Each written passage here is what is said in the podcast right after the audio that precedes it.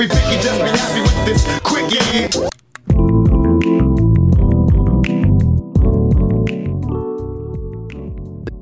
All right, welcome back to another Jekyll and Hyde episode of The Quickie with your host, Trevor Beggs.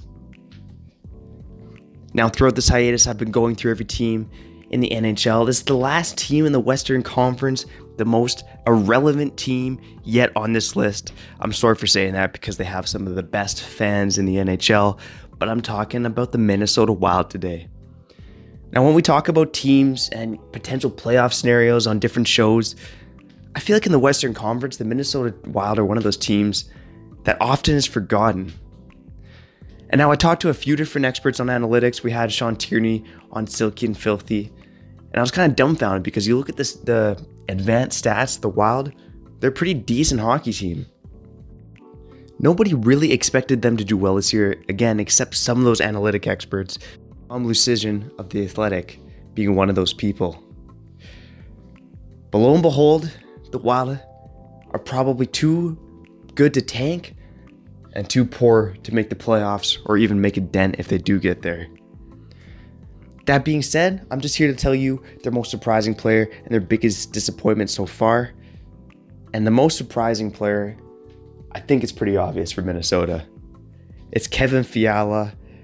The Swiss Army knife is he really a Swiss Army knife? Probably not, but he's a damn good hockey player. He leads the Minnesota Wild with 54 points this season.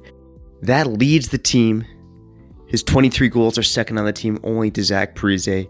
Well, Kevin Fiala absolutely came on over the past couple months of the season here before the shutdown. Since February 1st, Kevin Fiala has 14 goals and 26 points in 18 games. On a team with a lot of old aging stars, shout out Eric Staal, shout out Zach Parise, Kevin Fiala represented hope, hope that the organization desperately needs. Now they still need a lot more pieces aside from Kevin Fiala, but he's a good young piece at 23 years of age. Now looking at the team's most disappointing player, I want to point to someone that a lot of people were rumoring about in trades for the Vancouver Canucks. And that's Matt Dumba. Okay, Matt Dumba had a pretty serious injury last season, missed a lot of time. He came back this season, he's just not the same offensive force that he was before. He has six goals and 22 points in over 60 games this season. It's a far cry from the player we saw before who was pushing 50 points and double digits in goals. Something's not just quite right with Matt Dumba.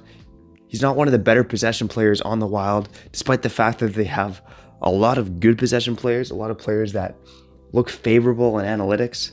Matt Dumba's just not one of those guys. So, for any of you out there preaching for the Canucks to trade Boeser for Matt Dumba, give your head a shake. That is not the deal for the Canucks. I don't care about the Minnesota connection. I don't care that the Canucks need help on defense. That would be such a bad trade on so many levels for the Vancouver Canucks. Speaking of bad, I just don't know if I have that many nice things to say about the city and state of Minnesota, but I'll start with a couple, okay? I gotta be nice. I'm a positive guy here. Positive show, the quickie. Minnesota, I think they do have some of the best fans in the NHL. I'm so happy they have an NHL team. I've said many times before, Minnesota and Buffalo, two of the most rabid fan bases in the NHL, and they just never seem to get any payout. One day Minnesota, one day Buffalo. I got a buddy who's also about to marry a girl from Minnesota this year. She seems awesome, you know? Beacon of light from Minnesota right there. Also, just looking up tourist things to do. There's this one museum right by the Xcel Energy Center. If you're one of those guys, one of those gals that wants to travel around the league, seeing different NHL arenas, you gotta check out the Museum of Quackery and Medical Frauds. Now, the museum itself used to be its own entity. It's now at the Science Museum of Minnesota, still right by the Xcel Energy Center. You can check out some of the most questionable medical devices used in human history. Something that uh, that I'd love to check out. Not gonna lie.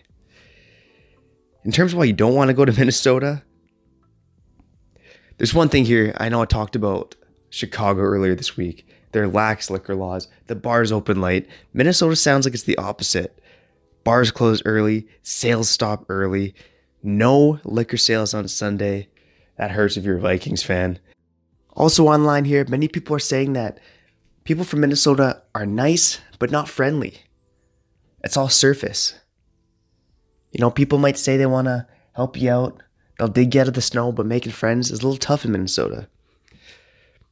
Kind of sounds like Vancouver, Minnesota have a few things in common.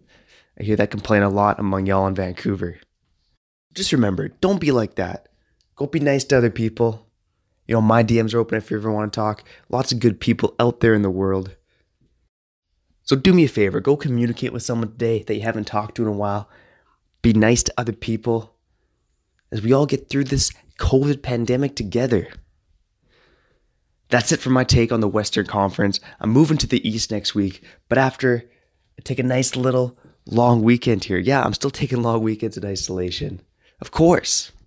Gotta enjoy your weekend regardless.